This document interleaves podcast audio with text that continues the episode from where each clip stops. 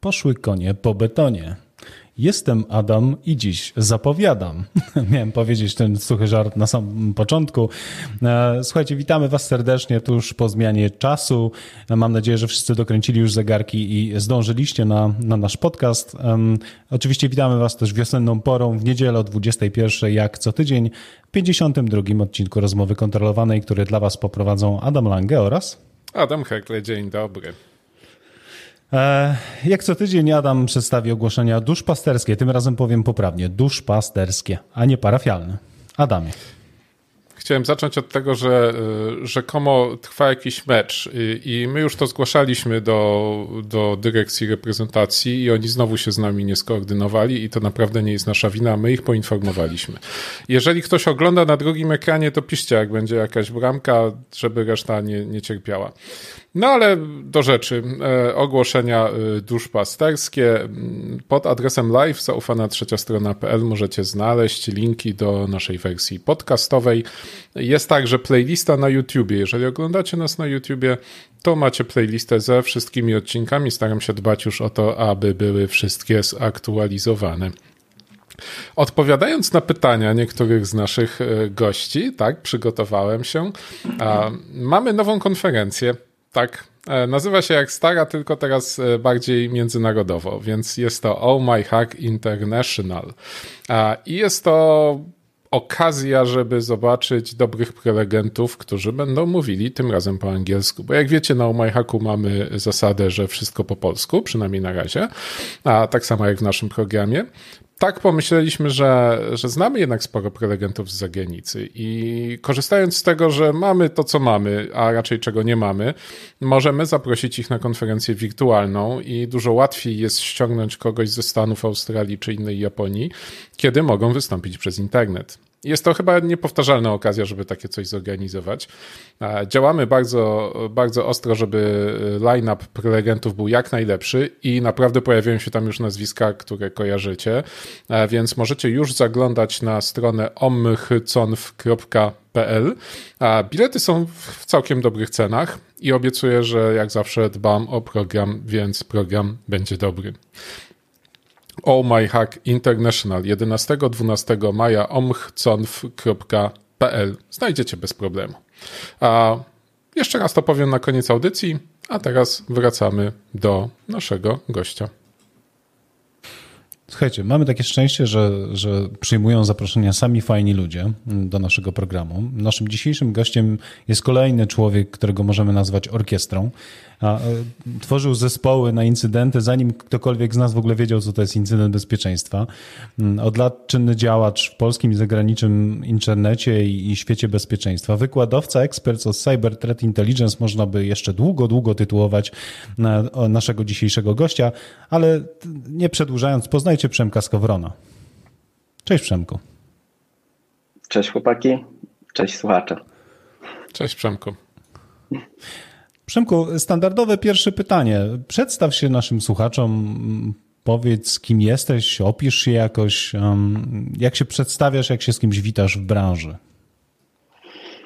Wbrew pozorom jest to stosunkowo skomplikowane pytanie, gdyż mm, nie jestem osobą, która e, w pierwszym kontakcie bardzo dużo mówi na swój temat, natomiast na potrzeby dzisiejszego spotkania postarałem się nieco przygotować. Zacznę jeszcze raz od słowa cześć. E, nazywam się Przemek Skowron. Mm, z wykształcenia jestem technikiem elektronikiem i inżynierem informatyki. Skończyłem też studia podyplomowe z psychologii w biznesie. Od około 15 lat pracuję w branży bezpieczeństwa IT. Głównie po stronie defensywnej, co może mieć jakieś znaczenie w ramach naszej całej dyskusji. najczęściej dla e, firm e, sektora finansowego, choć miałem też przyjemność y, wpływać na budowę zespołów typu SOC, CERT e, w sektorze energetycznym czy paliwowym. Aktualnie jestem też wykładowcą na studiach podyplomowych na Akademii Leona Koźmińskiego, kierunek zarządzanie cyberbezpieczeństwem, gdzie odpowiadam za, za przedmiot Cyber Threat Intelligence i za warsztaty z modelowania zagrożeń. I tak może jeszcze na koniec powiem, że uwielbiam budować i rozwiązywać problemy. Jestem perfekcjonistą, który uczy się odpuszczać e, dla zdrowego balansu. No i podobno jestem karate kid. Do, do Twoich hobby sportowych dojdziemy na końcu. E, jeśli chodzi o, o naukę odpuszczania perfekcjonizmu, to ja chętnie zapiszę się na jakiś kurs, jak już opanujesz. To, to myślę, że, że nie, nie zaszkodzi. Natomiast e, każda, każda droga zawodowa gdzieś się musiała zacząć i na pewno był jakiś dzień, którego, w którym zobaczyłeś swój pierwszy komputer. Opowiedz nam o, o tym, jak ten świat e, elektroniki bardziej zaawansowanej pojawił się w Twoim życiu. Mhm. Sytuacja wyglądała tak, że zaczęło się od e, grania u kumpli na Atari i na Commodore. Może ten spór sobie zostawimy na sam koniec. Dobrze, e, dobrze z tego wybrnął, bardzo dobrze. Więc pierwszy kontakt z komputerami był bardziej mm, za pomocą joysticka i bardziej e, u kolegów. Myślę, że jakimś takim kolejnym kontaktem z komputerami nadal nie bezpośrednim był e, film Hakerzy z Angeliną Jolie. I wyglądało to trochę tak, że mm, nikt z mojej rodziny, mm, przynajmniej tej mojej najbliższej, e, nie miał żadnego kontaktu z informatyką tak bezpośrednio. Więc niestety nie opowiem żadnych historii, e, wspominając bardzo odległe czasy musimy się tutaj cofnąć nie dalej niż do roku 1998, e, kiedy dostałem swój pierwszy komputer e, od rodziców i właściwie było to uwarunkowane tym, że wybrałem szkołę średnią, gdzie ten komputer był warunkiem, żeby można było e, no, uczestniczyć we wszystkich zajęciach, robić wszystkie lekcje, zadania i tak. Był to rok 1998 E, komputer miał bar, ten pierwszy komputer miał bardzo duży wpływ na to, co poszło, jak to wyglądało dalej, o czym pewnie opowiem za chwileczkę. Natomiast był to komputer oparty o procesor e, AMD K6 nie bardzo popularny w, tam, w tamtych czasach, tak, więc byłem trochę w opozycji do Intela od początku, nie wiem dlaczego, ale tak jakoś wyszło, chyba było taniej. E, I karta NVIDIA Riva 128, z tego co pamiętam, chyba miała więcej RAMu niż e, Voodoo Banshee, nie Voodoo, przepraszam, tak, pierwszy, e, pierwsza karta graficzna z akceleratorem, ze wsparciem dla OpenGL-a i na pewno Quake 3 działał tam dużo szybciej niż u mnie. Także tak, tak, tak, tak, tak to się zaczęło, no a potem um, poszło w, w, różne takie ciekawe um, kierunki. No właśnie, to te, te, ciekawe kierunki najbardziej nas chyba interesują, naszych słuchaczy. Więc e, zacznijmy od tego, że sam siebie opisujesz e, jako taki trochę infosek freak. Skąd takie w ogóle hobby, skąd zainteresowanie infosekiem i jak w ogóle wylądowałeś po niebieskiej stronie mocy? Bo, trzeba podkreślać, mhm. Przemek nie jest, nie jest po czerwonej, tylko po niebieskiej. Kurczę, zepsuliśmy w sumie, bo trzeba było, było dzisiaj zrobić niebieskie, no a my mamy zielone, zupełnie nie na temat. Przepraszamy cię najmocniej. Nie, no myślę, że ten zielony to jest taki uspokajający mnie kolor. Obok siebie mam też zieloną butelkę, więc może to tak jakoś tak, żeby pasowało. Um, no to, to prawda, no, mianuję się w ten sposób na moim profilu na LinkedInie, ponieważ chcę zaznaczyć mniej więcej początek okresu, kiedy moja praca zaczęła funkcjonować w moim życiu jako moje hobby. Więc mamy rok 1998, obejrzałem z kolegami film Hakerzy i stwierdziłem, że mi się to bardzo podoba. Natomiast nie mam zielonego pojęcia, od czego zacząć. Nie mam wśród e, znajomych i ludzi wokół siebie mm, osób, które już e, się tym zajmują, więc mój start jest nieco utrudniony. E, no ale co się dzieje? E, dostaję ten swój pierwszy komputer trochę przed rokiem szkolnym, czyli gdzieś w wakacje. I niestety wszyscy moi koledzy, którzy już mają komputer, grają, a ja grać nie mogę, ponieważ Windows 9.5, który w tym czasie był jedynym stabilnym Windowsem, nie ma dobrego wsparcia dla karty graficznej na złączu AGP. Kończy się to tym, że komputer się cały czas wiesza i nic nie działa. E, serwisanci rozwiązują sprawę w ten sposób, że dostaję beta wersję Windowsa 98, którego nikt z moich znajomych nie ma i nikt nie jest w stanie mi pomóc w niczym. Wszystkiego muszę się uczyć sam, od zera nie mam dostępu do internetu, nie ma podręczników mówiącym, jak działa Windows 98, w związku z czym no, trzeba po prostu poznawać cały system od podszewki samemu. W tle tego wszystkiego mm, można wspomnieć e, o tym, że trenuję już w, tym, w tamtym czasie karate 5 lat z jakimiś tam małymi sukcesami. Więc mm, zajmuję się tym, tymi aspektami bezpieczeństwa, można by powiedzieć, że fizycznego i takiego strategiczno-taktycznego, już z pięcioletnim doświadczeniem, a mam komputer, który nie chce działać. Tak? W tle jest, pojawia się jeszcze jedna rzecz, taka historia małego chłopca z książki Moc Erniego, jeżeli ktoś kojarzy. Książka wydana bodajże w 1990 roku. Doskonały e, serial też był. Dokładnie, potem była tego ekranizacja, jak najbardziej. No i generalnie e, patrząc na film, na moje problemy, na mój taki background wynikający ze sportu walki, e, stwierdzam, że no ja się nie poddam. Dostałem ten komputer, żeby się uczyć, e, żeby robić fajne rzeczy, chyba, które dopiero będę poznawał. Ja się nie poddam. E, no a że cały czas ci hakerzy z tyłu głowy są jako film i, i wszystkie te sceny, stwierdzam, że chcę poznać ten świat hakerów trochę lepiej. Cokolwiek to wtedy znaczy.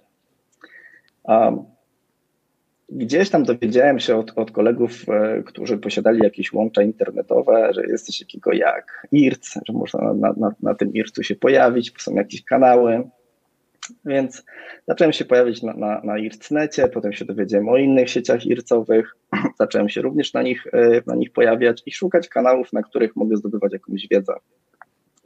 Pojawia się, pojawiają się w moim otoczeniu mm, pierwsze hackziny czy e, PowerFac, Zarywam nocki w różnych kawiarenkach internetowych, ściągając na dyskietki 1.44 wszystko, co popadnie. Wracam do domu, czytam, uczę się i wychodzi mi na to, że ten Windows to straszna rzecz. Coś, coś, coś tu jest nie tak, coś mnie uwiera.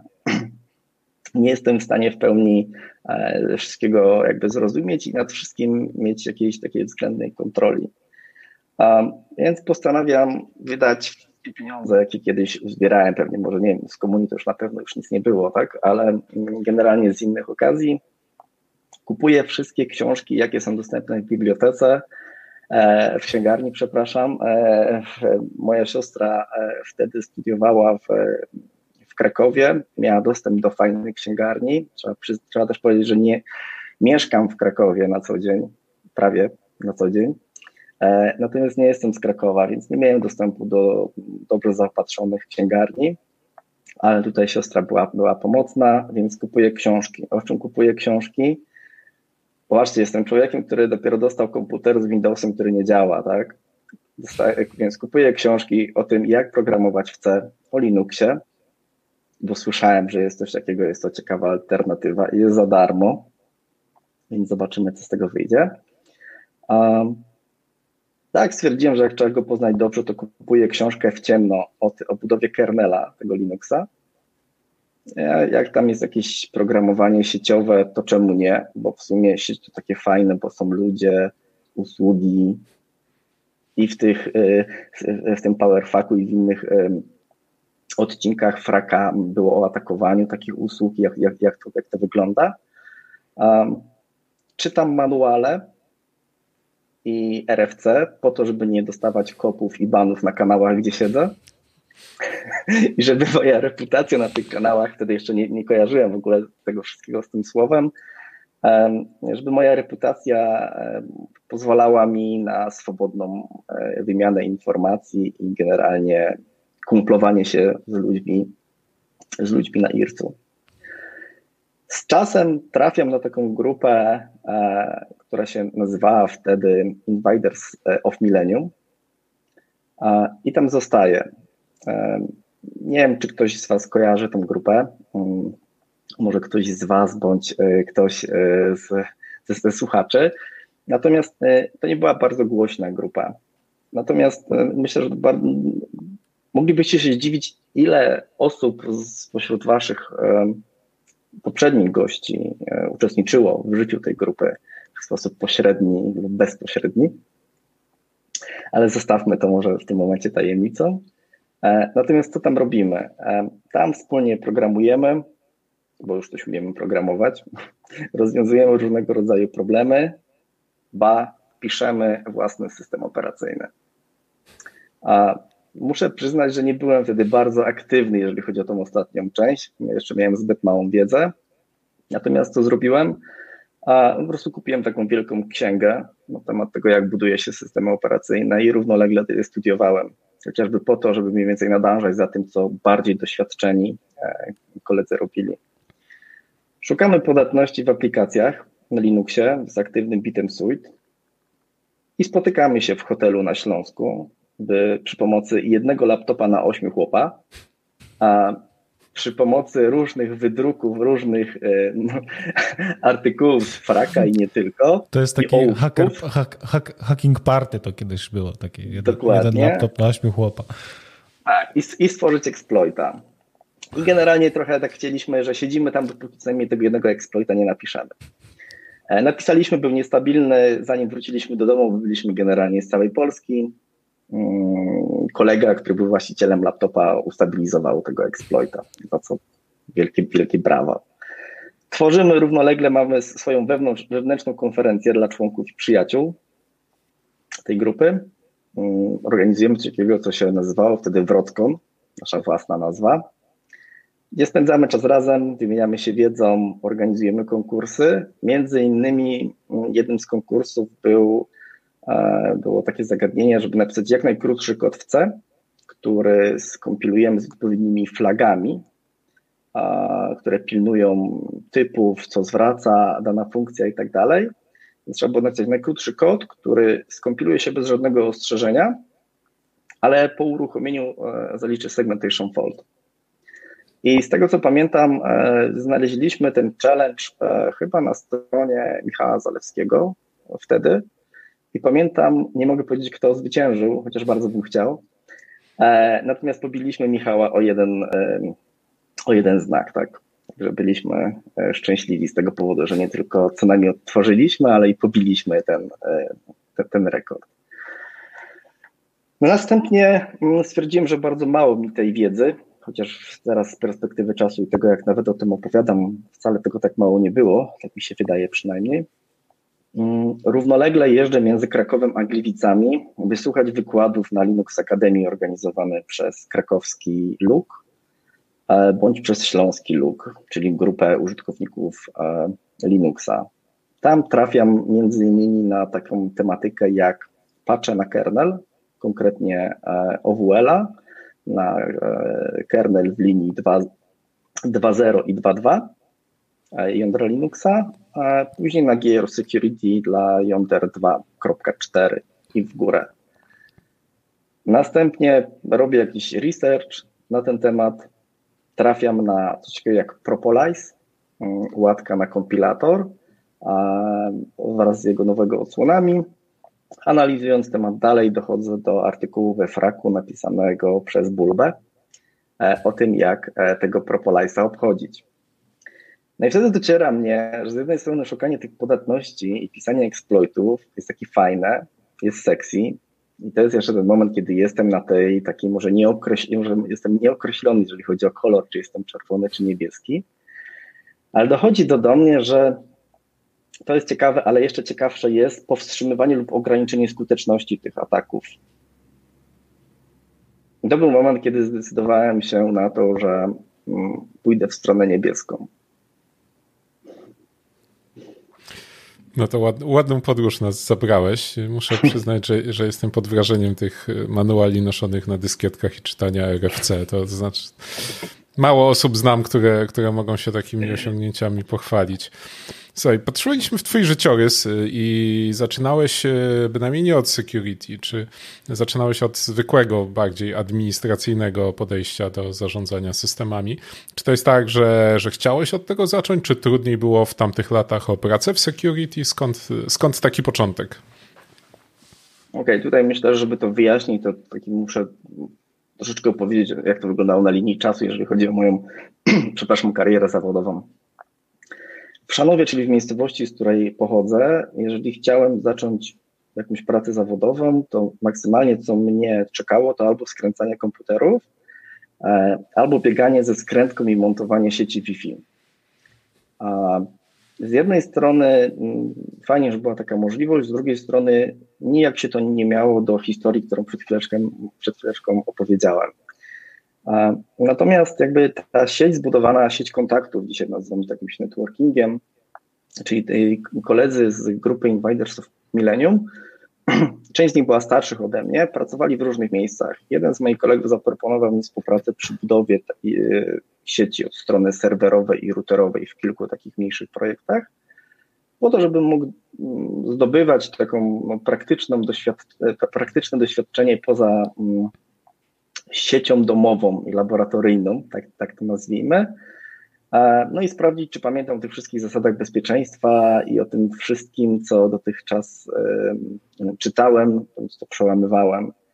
E, no i powiem szczerze, że niestety nie pamiętałem o tych. E, I jeżeli często wasi goście mówią o tym, że dostali jakąś pracę, ponieważ przełamali jakieś zabezpieczenia, ja już budując e, jakieś systemy czy fragmenty sieci, e, niestety moje sieci były skutecznie atakowane, co mnie jeszcze bardziej motywowało, żeby poznać wroga.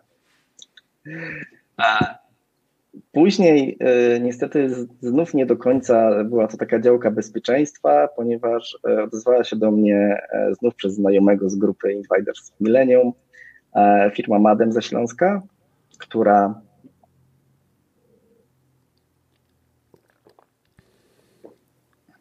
która była między innymi dostawcą e, internetu. Natomiast tam do takiej zupełnie innej działki mnie wrzucono na taką trochę, bym powiedział, bardzo głęboką wodę, bo miałem wtedy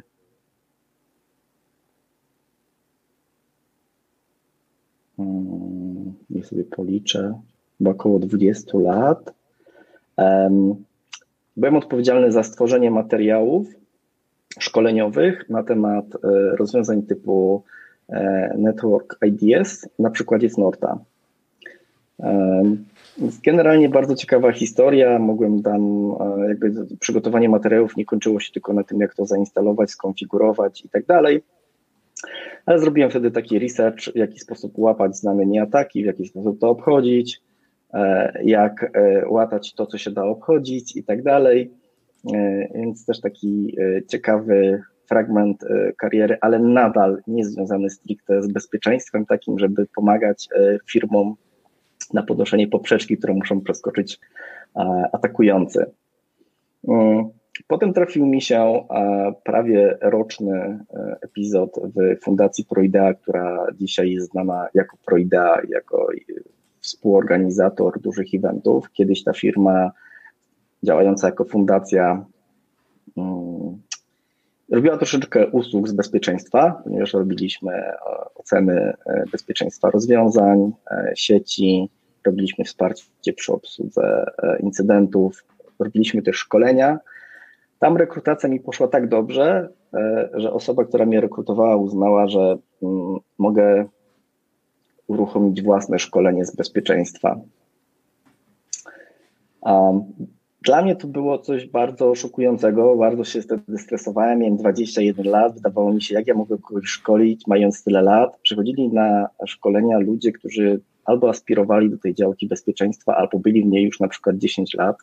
Pamiętam chłopaków z pewnego krakowskiego banku, którzy przyszli i naprawdę myślałem, że ojejku, powinniśmy się zamienić chyba po prostu miejscami. Natomiast oceny i ankiety ze szkoleń mówiły, że jednak było bardzo dobrze.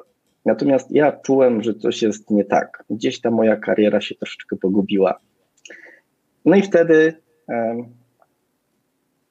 pojawił się znów sygnał od kolegi z Invaders of Millennium i mówi: Słuchaj, rekrutuję do Interia.pl na administratora systemów. Co ty na to? No i ja sobie pomyślałem, że to może być strzał w dziesiątkę, bo mogę nabyć takiego mm, praktycznego doświadczenia z zarządzania systemami i z aplikowania, tak przynajmniej sobie to wyobrażałem, e, z aplikowania wskazówek bezpieczeństwa, jak to robić dobrze, a przy okazji na dużą skalę. Nie ma co się oszukiwać. Interia.pl jako jeden z największych w tamtym czasie dostawców kontentu mm, pozwalała mm, spotkać się z, ze skalą różnych zjawisk, których nie spotkałem po dzisiejszy dzień. No i myślę, że po prostu stwierdziłem, że tam mogę zdobyć takie nowe, pragmatyczne doświadczenie mm, i można spróbować w ten sposób e, pójść w stronę bezpieczeństwa w pełni zawodowego, ale jeszcze po uzupełnieniu e, wiedzy warsztatu. No dobra, wspominasz e, Interię, to chyba jedna z takich pierwszych znanych marek w Twoim CV. Jak w ogóle wyglądały problemy bezpieczeństwa w tamtych latach? Bo to, to, to dawno temu było już.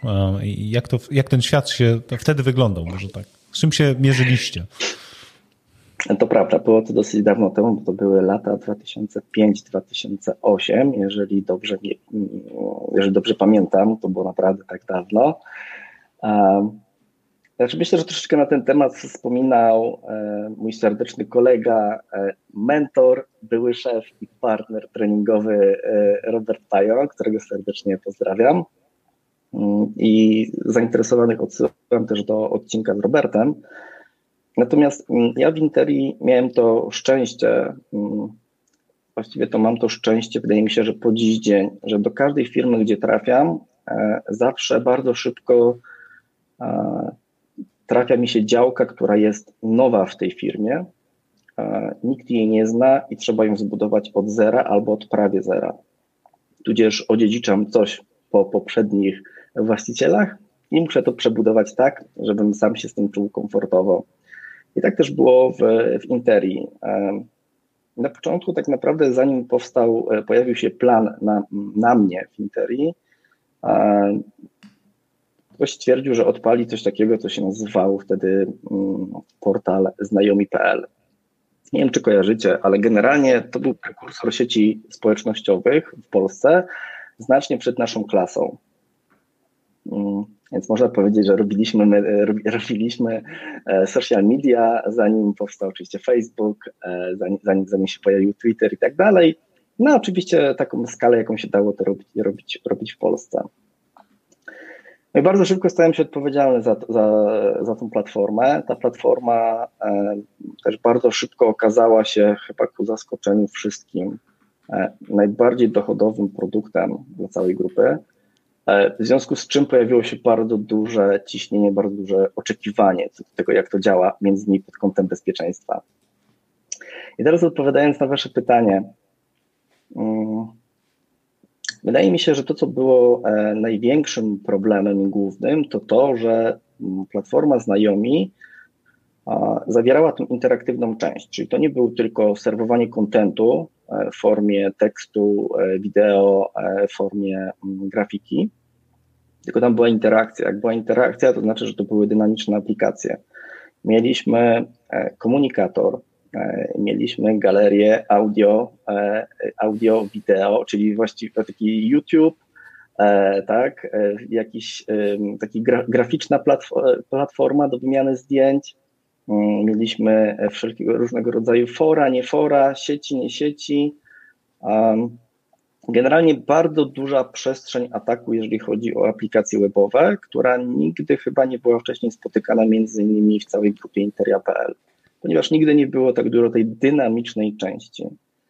No i z czym to się wiązało? No wiązało się to z tym, że było wielu chętnych, żeby sprawdzić, jak to wygląda. E, no i teraz pamiętajmy, że mamy rok 2005, 2000, powiedział bardziej 7, ponieważ później już troszeczkę przeszedłem do innego działu, zajmowałem się też troszeczkę innymi rzeczami. Mm.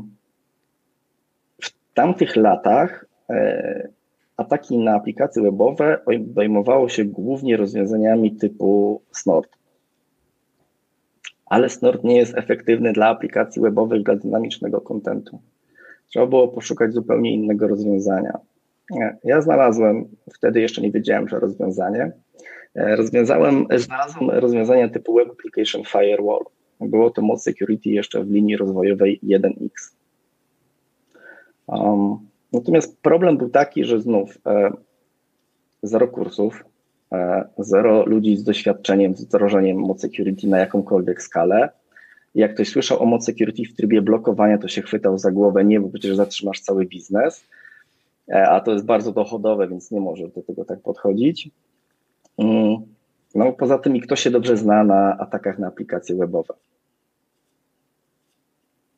Więc tutaj e, takie szczęście e, też we współpracy między innymi z Robertem Pająkiem, ale też i z, z jego z pracownikami z jego, z jego zespołu e, i nawiązanie współpracy z OWASP-em w tamtym czasie sprawiło, że bardzo szybko, głęboko weszliśmy w temat. Ja również. Myślę, że to było jedno z pierwszych w Polsce mi znanych przynajmniej wdrożeń Web Application Firewalla na taką skalę, także w trybie blokowania. Um, I myślę, że dzięki temu e, udało nam się e, utrzeć nosa niektórym e, chętnym e, do skutecznego ataku. No i jeszcze taka śmieszna anegdota powiązana z tym, mm, to zgłębianie tego mod security skończyło się tym, że napisałem pracę dyplomową na temat metodyki oceny zdolności i skuteczności rozwiązań typu Application Firewall, za co chciał mnie udusić mój promotor, ponieważ e, wiecie, gdzie był problem? Bibliografii. Nie było ani jednej książki na ten temat nigdzie, a, pan Barnett, który był głównym deweloperem od Security, był w trakcie pisania książki, ja z nim korespondowałem E, i pytałem go, kiedy ją wyda. Proszę, żeby wydał chociaż jedną pozycję, muszę mieć w bibliografii. Także tak, taka śmieszna historia z, z, tym związana. Natomiast e, zdecydowanie myślę, że największym problemem były te ataki na, na aplikacje webowe. Wydaje mi się, że wybrnęliśmy z tego bardzo solidnie. Opracowaliśmy cały stos tak naprawdę rozwiązań, gdzie to, gdzie te ataki blokować, nie tylko za pomocą Web Application Firewalla, ale zrobiliśmy takie rzeczy, które teraz nazywamy bezpiecznym cyklem SDLC we współpracy z deweloperami, tylko wtedy tak ładnie tego nie nazywaliśmy. Utwardzaliśmy interpretery PHP na poziom, od poziomu e, bibliotek przez e, zmiany w samym interpreterze po e, kernel, Także wydaje mi się, że kawał ciekawego, do, ciekawego doświadczenia, ciekawych, bardzo ciekawych ludzi. No i tutaj przy okazji chciałem ich bardzo serdecznie pozdrowić, bo wydaje mi się, że oni zbudowali wiele cech, które we mnie są po dziś dzień i jak ktoś potem w sektorze finansowym, do którego przeszedłem, mówi mi, że ma e, problemy w jakiejś dużej skali, mm, to mówię, że jeszcze jej nie widzieli. że to są małe fale. I nie są mi po prostu straszne. Ta historia z bot security, gdzie wyprzedzałeś trochę swoje czasy i technologię tym, co chciałeś robić, i, nawet twórcy technologii nie nadążali za tobą, e, ciągnie się chyba za tobą już od dłuższego czasu, bo słyszeliśmy, że w kolejnej firmie, w której trafiłeś, którą był Alior Bank, też wyprzedzałeś swoje czasy, wdrażałeś rozwiązania, których e, inne banki dojrzały dopiero kilka lat później. E, podobno stworzyłeś pierwszy zespół CERT w polskiej bankowości i to nie była jedyna pierwsza rzecz, którą w banku zrobiłeś. Opowiedz nam trochę o tym, co, co fajnego robiłeś w Aliorze. Ojejku. E, też dosyć skomplikowana sytuacja, bo znów nie bardzo wiele rzeczy istniało jak dzisiaj przypomnę, mamy mniej więcej rok 2008. A co było w 2008 roku? Nie było czegoś takiego jak e, Cyber Kill Chain. On jeszcze nie był zdefiniowany, nie był opublikowany. E, nie było modelu diamentowego, który niektórzy stosują jako rozszerzenie e, Kill Chaina. Nie było MITRE Attack Framework, czyli jakiegoś takiego wspólnego języka do komunikacji, do ewaluacji, do wskazywania, gdzie są priorytety, jak sobie z nimi radzić. I generalnie to wszystko było niezorganizowane. Tego w ogóle nie było. E, mówię o tym z tego względu, że w dzisiejszych czasach wygląda to zupełnie inaczej, pewnie bym to zupełnie inaczej zrobił. E, natomiast no wtedy było jak było. Jak było. I jeszcze jedno, e, nie było też piramidy bólu Davida Bianco, która jest moja ulubiona, w związku z czym też było trudno się odnosić do autorytetów i tym autorytetem trzeba było być trochę samemu dla siebie, ale również i dla tych, którzy, z którymi się współpracowało. Natomiast co było? Była przestudiowana książka e, Sztuka Wojny. Było już około 15 lat stażu w sportach walki i ogromny zapał, by spełnić pewną obietnicę, jaką dałem e, prezesowi.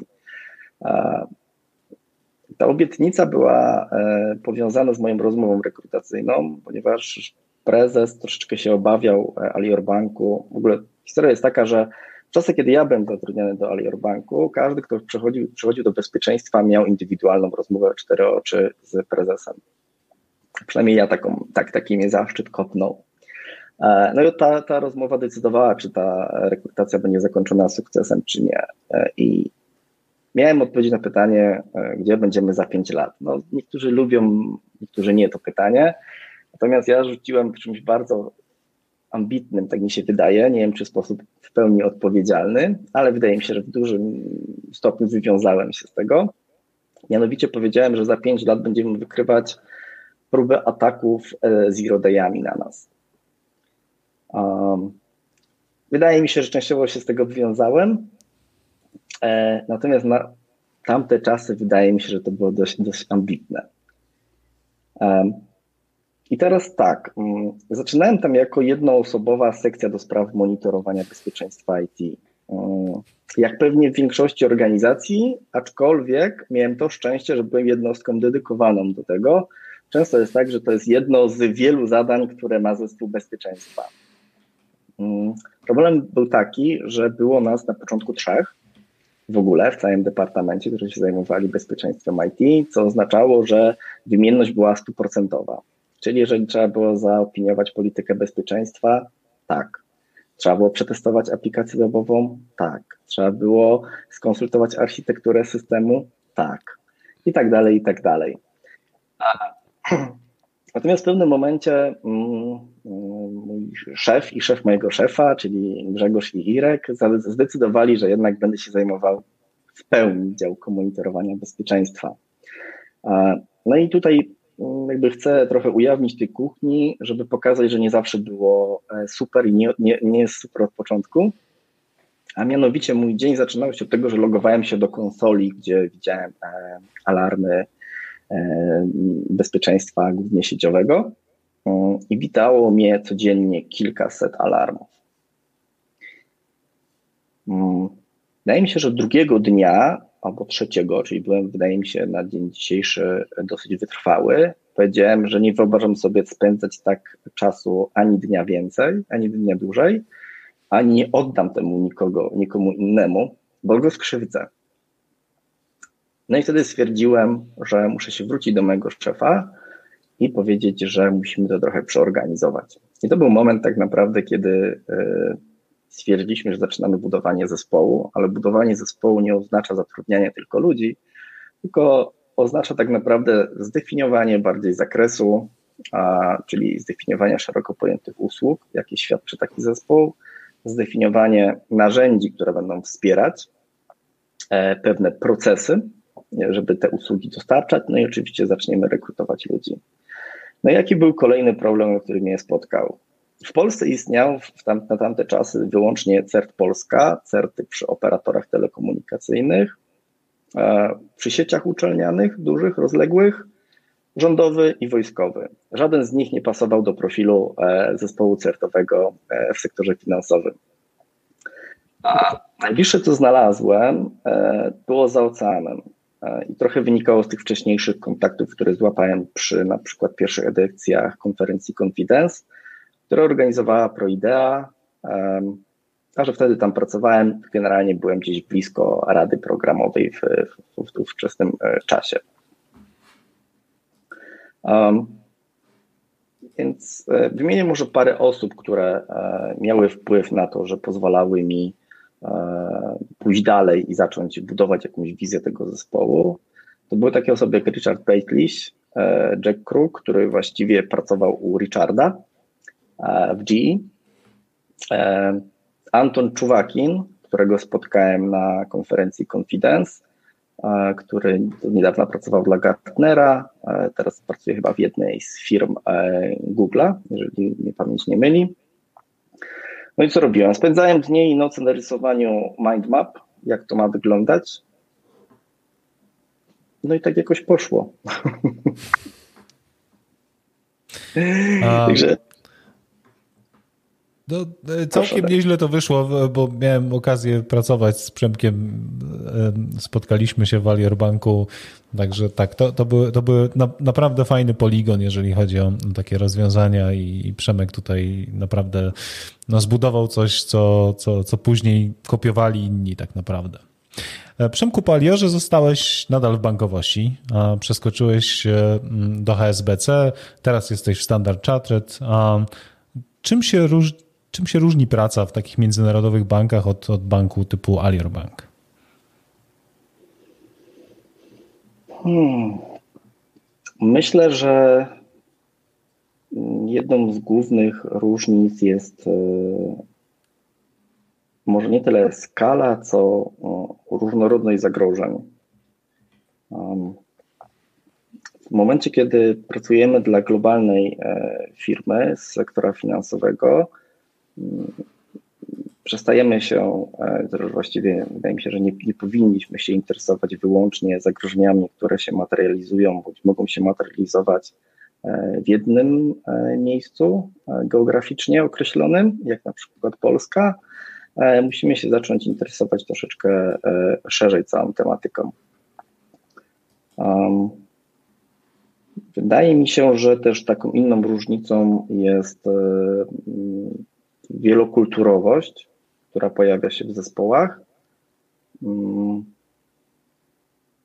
I myślę, że ma to wiele, e, wiele, wiele dobrego. E, dlaczego? Bo jednak mm, pracując e, z Polakami i w Polsce, oczywiście świetnie się porozumiewamy, natomiast e, mamy pewnego rodzaju tendencje do robienia czegoś, ale mamy też swoje mm, kompleksy. Wydaje mi się, że w takiej organizacji międzynarodowej oczywiście na pewno te, te kompleksy e, jakieś występują, natomiast wydaje mi się, że się z jednej strony zlewają, a z drugiej strony mm, niwelują wzajemnie ponieważ jest dużo, większa, dużo większe prawdopodobieństwo w takim zróżnicowanym środowisku, że znajdzie się ktoś, kto nie wie, że czegoś nie można zrobić i to zrobi. I to jest coś, co myślę, że doceniam. E, z drugiej strony, znaczy jeżeli chodzi o taką że tą trudniejszą, e, trudniejszą stronę całego tego medalu, e, jest to, że możemy się też spotkać z pewnymi problemami, którymi wcześniej się nie spotykaliśmy, ponieważ trochę wynikają z naszej e, może kultury, stylu bycia e, i nie zawsze umiemy na nie odpowiednio zareagować, bo jest czymś to dla nas zupełnie nielogicznym. No i jeszcze budżety. Ja to, ja to podkreślę, jeszcze budżety są zupełnie inne na bezpieczeństwo i inwestycje chyba w takich większych bankach. Znaczy myślę, że znaczy tak, jak najbardziej. Znaczy trochę to, te, te budżety, różnica w tych budżetach wydaje mi się, że wynika z tego, że e, nie mamy na przykład do pokrycia 300 serwerów i 5000 końcówek, a tylko mamy do pokrycia 50 albo 150 tysięcy serwerów i 300 tysięcy końcówek. I ta skala robi różnicę, pojawiają się różnego rodzaju problemy, które Wymagają niestandardowych rozwiązań. Nie zawsze świat rozwiązań enterprise e, jest w stanie za tym e, nadążyć. No i tutaj czasami różnego rodzaju problemy się pojawiają.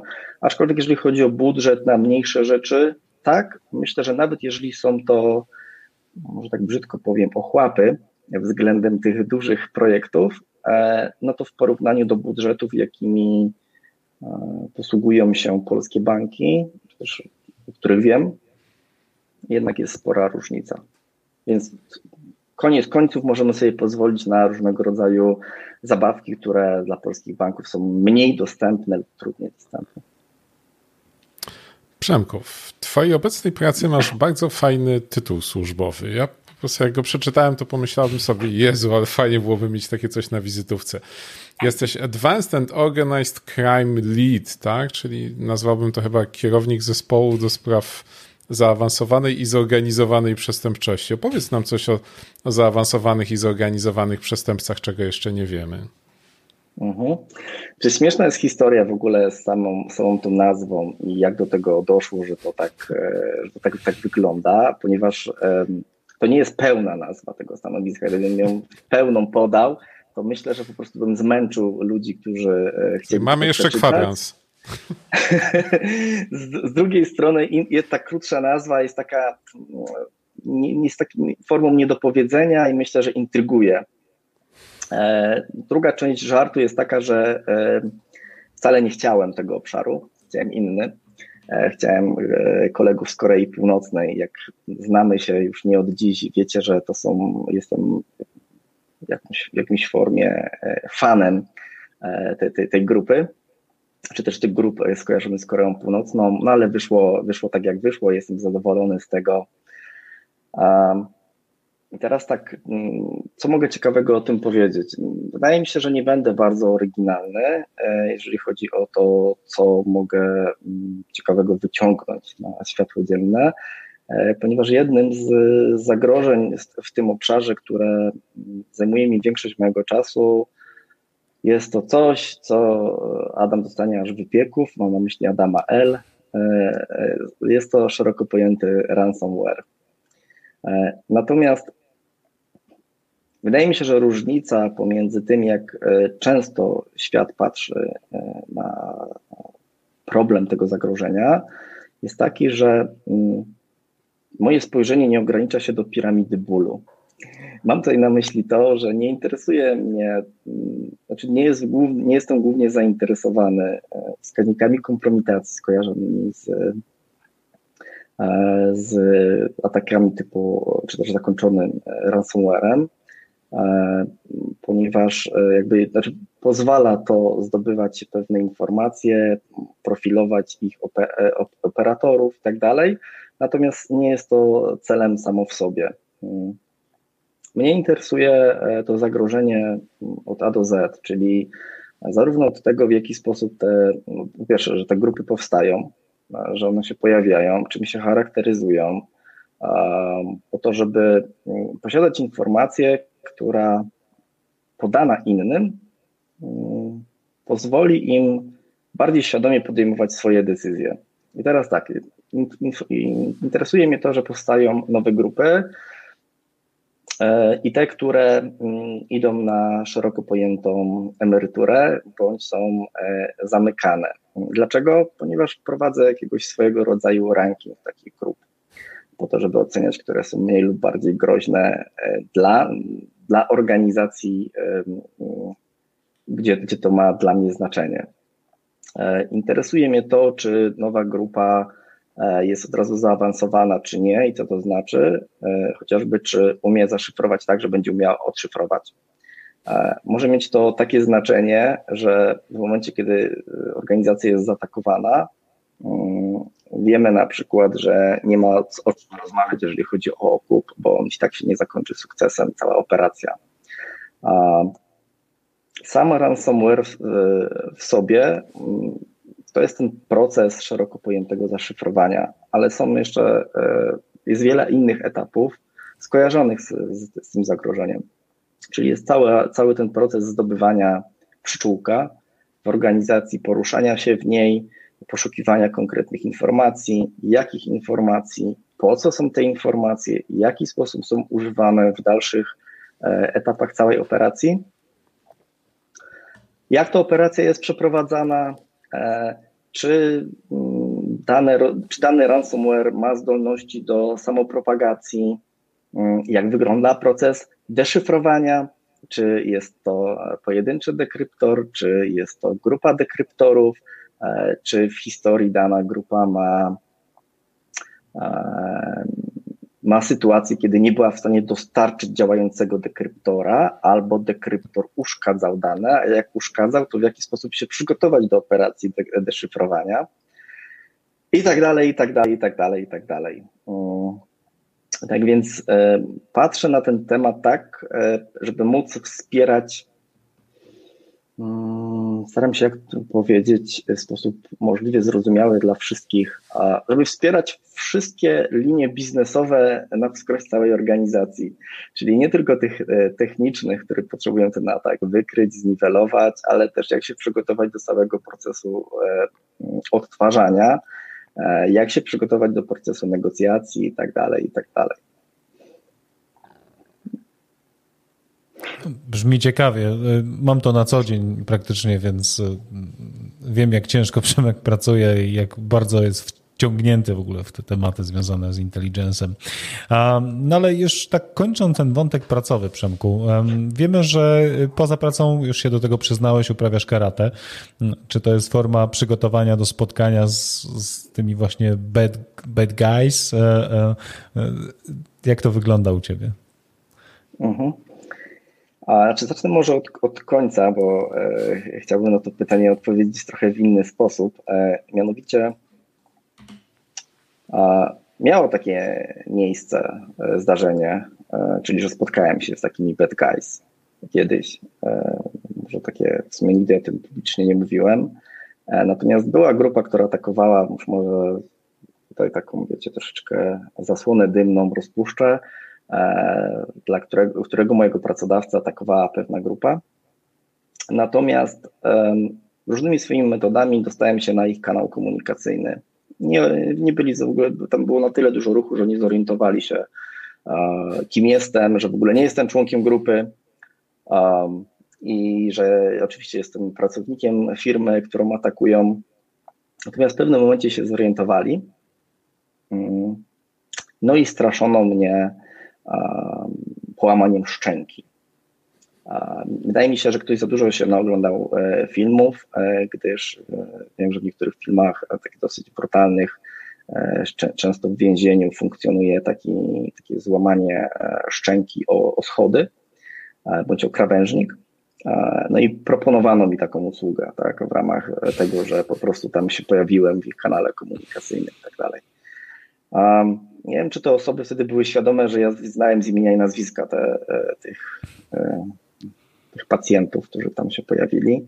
Ja się z nimi spotkałem. E, nieintencjonalnie, natomiast wiedziałem, że będą w miejscu, gdzie ja będę. Natomiast nie wiem dlaczego zupełnie, nie są mi znane tego powody. E, nie postanowili rozpocząć ataku. Chociaż wbrew pozorom, e, mimo tego, że teraz mogę to powiedzieć głośno, trenuję sporty walki od 1993 roku, czyli już trochę, trochę czasu. Na początku i w ogóle przez długi okres byłem bardzo szczupłym, właściwie przypominającym więźnia z Auschwitz e, chłopakiem, więc absolutnie e, nie wyglądałem, z tego co wiem, nadal, nadal, nadal nie wyglądam na, na, na trenującego dobrze, niech tak będzie. Natomiast do tego ataku nie, nie, nie, nie przystąpili, a trenuję karate, myślę, że pod wpływem e, książki Mocerniego, tego, że to był pierwszy sport walki dostępny w Szanowie, kiedy bardzo chciałem zacząć trenować i jakiś czas temu znalazłem mój kalendarzyk, który wypełniałem będąc jeszcze e, w przedszkolu bądź, na, bądź w, pierwszych, w pierwszej klasie szkoły podstawowej ja sobie zapisałem, że w życiu chcę być połączeniem Batmana i Bruce e, czyli potrzebuję e, swoją jaskinię, Batmobil, dużo paliwa, bo Batmobil dużo pali i trenować jak Bruce Lee. Więc skończyło się na, na, na karate, co jest, pozwala mi zachować względną formę psychiczną i fizyczną. Jedno, jedną uwagę. Przemku, przypomnij mi, ale z tego co ja pamiętam, bo znam oczywiście Mocerniego, też czytałem i też byłem wielkim fanem zarówno serialu, jak i książki, ale on chyba trenował kung fu, a nie karate. Nawet wydaje mi się, że to chyba było taekwondo, e, a, a, nie kung fu nawet. Natomiast e, nie było innego wyboru. Było to, było to Oyama Karate w, w Szanowie. Mm, było super, jest nadal super i jakby nie, nie, nie zamieniłbym za nic mojego klubu, mojego trenera, który odcisnął wielkie piętno i nadal odciska w pozytywnym sensie, mm, jeżeli chodzi o mnie jako osobę, człowieka, więc polecam wszystkim hartowanie swojego ciała i ducha i charakteru w sportach walki z sensownym trenerem i obyście trafiali na sensownych trenerów. Przemku, pytanie. Jakiego systemu operacyjnego używa skrzyżowanie Batmana z Bruce'em Lee? No to jak, jak musi być mix, to mix. Oczywiście kiedyś e, to był e, Windows 95, 98, potem Linux, e, ale finalnie na dzień dzisiejszy głównie pracuję na MacOSie i na Windowsie, troszeczkę wymóg korporacyjny. No i w maszynach wirtualnych oczywiście kolejne Windowsy i, i Linuxy. A pierwszym komputerem w jaskini Batmana Karateki był Commodore czy Atari? No właśnie żaden z nich, natomiast e, powiem tak, e, na Atari bardzo stresujący moment był taki, że jak wgrywało nam się jakaś gra, to musieliśmy się przestawać odzywać i ruszać, e, żeby nie wyskoczył błąd. E, I potem zaczęliśmy chodzić do innego kolegi, gdzie, który miał Commodore, gdzie połamaliśmy masę joysticków a jego mama była na nas wściekła, już czasem nas widziała, jak powiedziała, że jak będziemy grać, to chowa joysticki. E, więc Commodore za te joysticki. Na Commodore był lepszy, bo na Commodore jak się coś wczytywało, to jeszcze trzeba było nie oddychać, więc to był dodatkowy feature.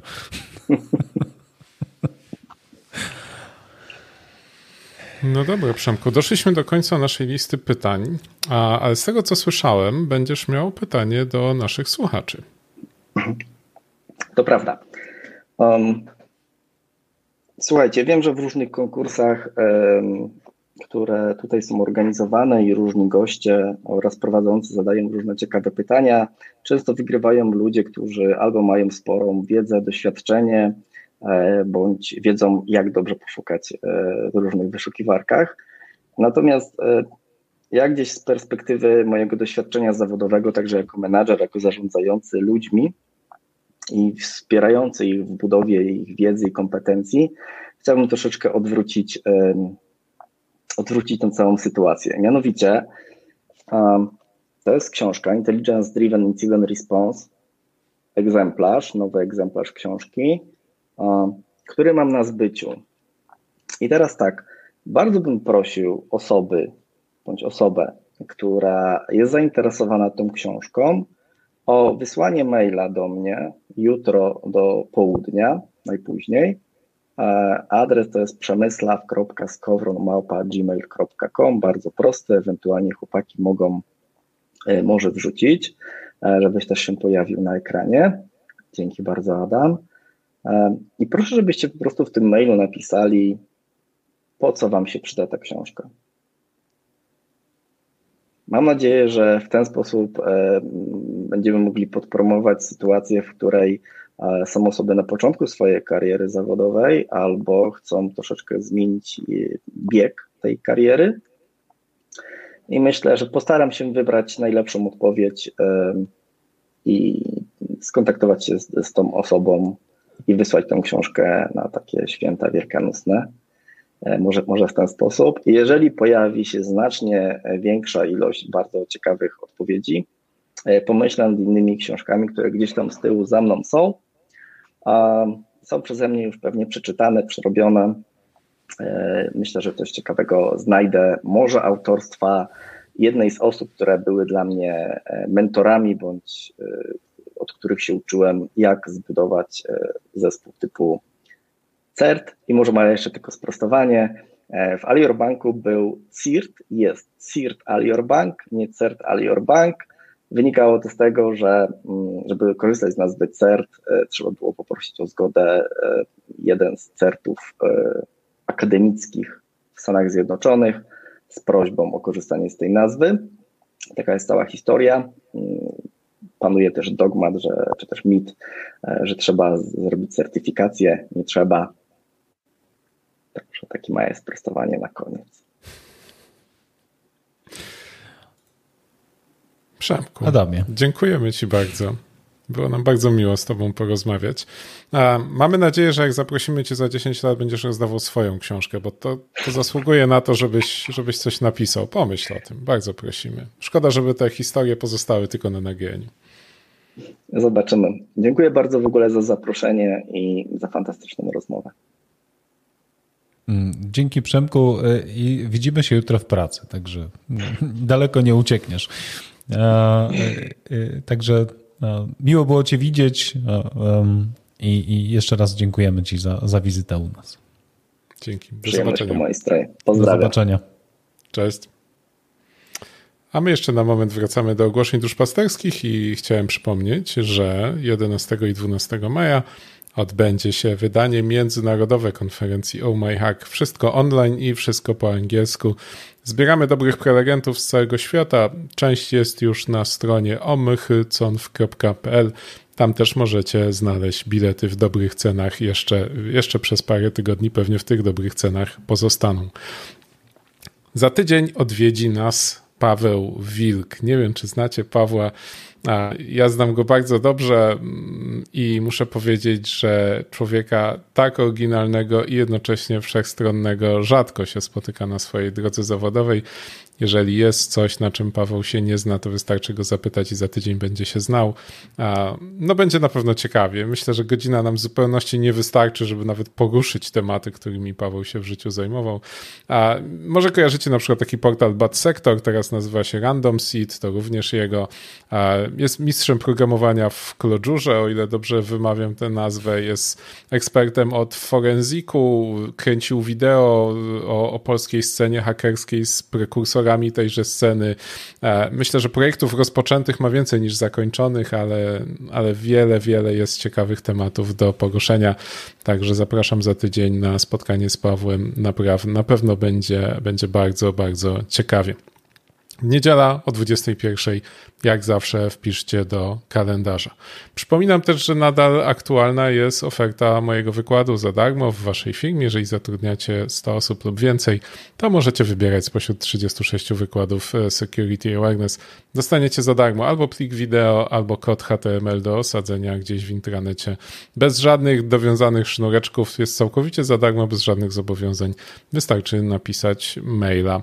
A przypominam też, że na wideo zaufana trzecia strona na.pl jest e, kurs Security Awareness, gdzie z kodem rozmowa 20 dostaniecie 20% rabatu od aktualnie wywieszonych cen.